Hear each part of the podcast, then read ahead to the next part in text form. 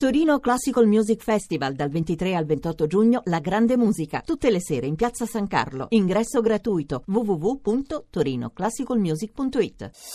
Voci del mattino.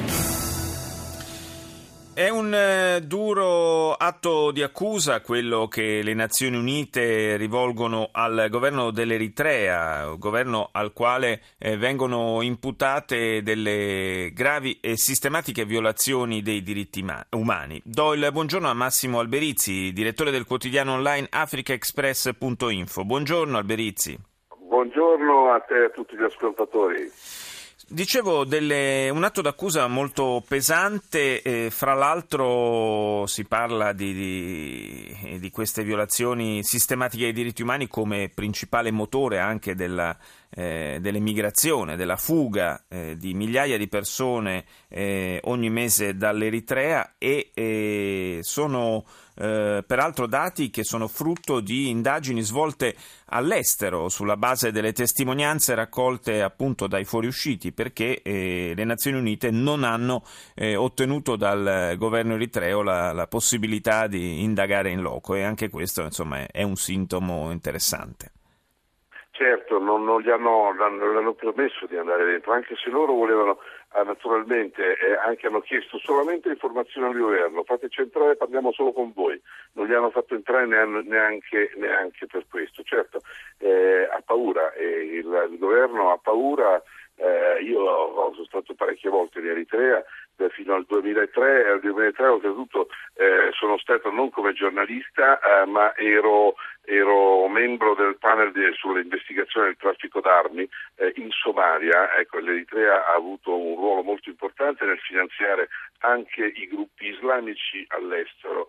Eh, io non ho letto il rapporto, ce l'ho, eh, sono 428 pagine, ho cominciato a leggerlo però ed è raccapricciante, queste testimonianze sono raccapriccianti, anche se eh, sono abbastanza comuni, perché al di là del fatto che le persone non vogliono parlare perché hanno paura per se stesse, per i parenti che hanno lasciato eh, in Eritrea, quindi non vogliono mai dare il nome comunque perché appunto certo, per timore di ritorsioni certo. ecco esatto di ritorsioni sui, sui propri parenti e però proprio eh, l'altro giorno parlavo con una ragazza una donna, una signora eh, eritrea che era passato un anno e otto mesi eh, nel campo eh, di eh, militare dove appunto vengono, tutti devono fare la, il, il, servizio cosiddetto militare sono dei, dei servizi di, di, di, invece di addestramento molto forte perché oltretutto si sa quando si entra ma non sa, si sa quando si esce.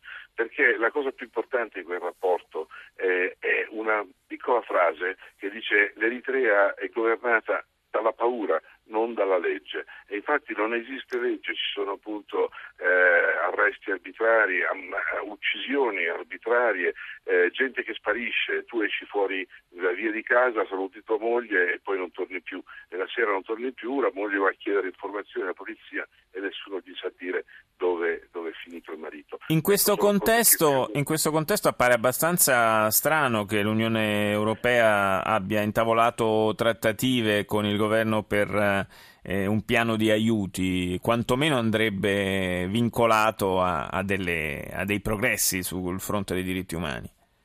Eh, guarda, infatti in Eritrea sono state cacciate tutte le organizzazioni non governative di aiuto, compresa la Croce Rossa, eh, non possono lavorare lì perché loro vogliono controllare tutto. E allora eh, poi per esempio è accaduto ad organizzazioni come Oxfam che a un certo punto gli hanno, gli hanno sequestrato tutte le automobili perché erano, erano, appunto, servivano al governo militari, perché il governo è completamente militarizzato.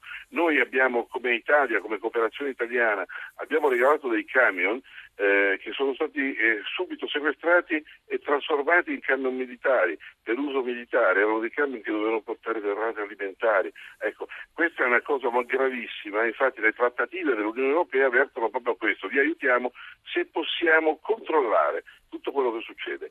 Eh, in realtà eh, finora hanno avuto risposte negative queste richieste sia dell'Unione Europea che di altre organizzazioni.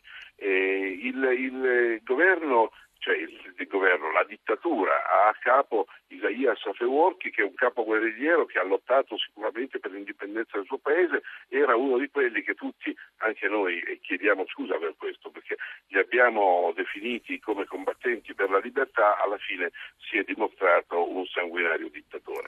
Ring... questo è, è spesso accade in Africa, però francamente non avremmo nessuno di noi eh, giornalisti che siamo andati lì nella guerra con cioè, loro sì. ai tempi in cui lottavano, ma siamo in tanti anche eh, ovviamente non solo italiani, eh, ci siamo poi dovuti ricredere chiedendo quasi scusa ai nostri lettori. Sì, anche perché in effetti all'epoca in qualche modo si parteggiava un po' per, per l'indipendenza dell'Eritrea, mi ricordo molto bene. Io ringrazio Massimo Alberizzi per essere stato nostro ospite stamani.